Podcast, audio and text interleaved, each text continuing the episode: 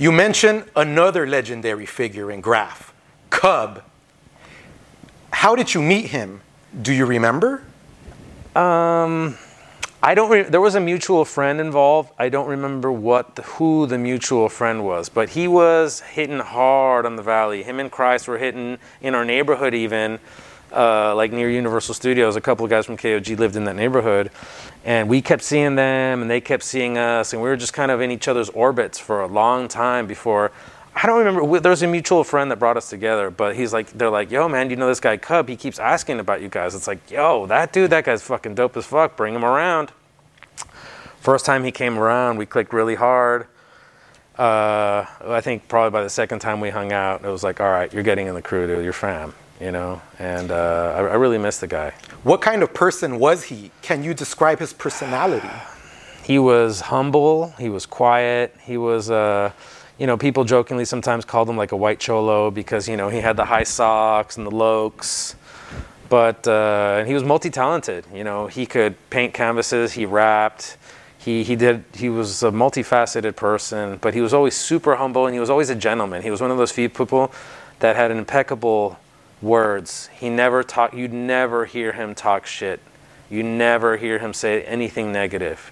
He was always classy with everything he said you know and, and when he'd say like would he interject his opinion at a meeting it was definitely he was vibrating on the high road you know like a pure gentleman Definitely a legendary figure gone too soon.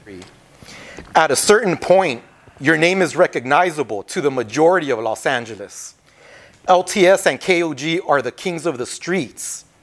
When did you feel in your heart you had arrived as one of the masters and innovators in graffiti? So I always feel like a constant learner and a constant student, and I never feel like I fully want to feel like I've arrived. But definitely, uh, one of the things that helped me realize that I was just a permanent part of, of the of the landscape was about around 2012 when the Getty came a knocking and they were putting together that graffiti book, and apparently they were specifically looking for people for my crew and Vile put me together with some of those people, and they're like, dude, we need you.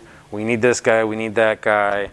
Like, you guys are an important part of the story. And it's weird because, like, the people putting together the book were definitely not from the culture, yet they had such a deep love and appreciation that they knew a lot of the names. So like, oh, we need this guy. Everyone told us we need that guy. So when they heard, when I heard that so many people had mentioned my name, and it was people that I looked up to, people from older generations that kept saying, oh yeah, get this guy involved, get this guy involved.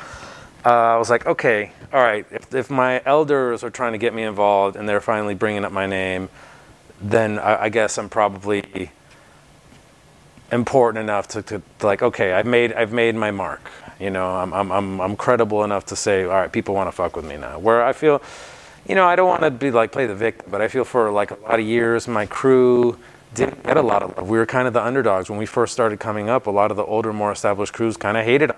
They didn't like what we were doing. They didn't like we used rollers. They didn't like the kind of spots we were they didn't like that our letters were outside of the contemporary norm you know? We were using elements that other people weren't doing and we've got a lot of uh, resistance for it. But again, it was kind of one of those things where it's like you can't beat it, join them. We kept doing our thing so much that people reluctantly were like, "Fuck it, we got to accept you guys. You guys do your thing," you know.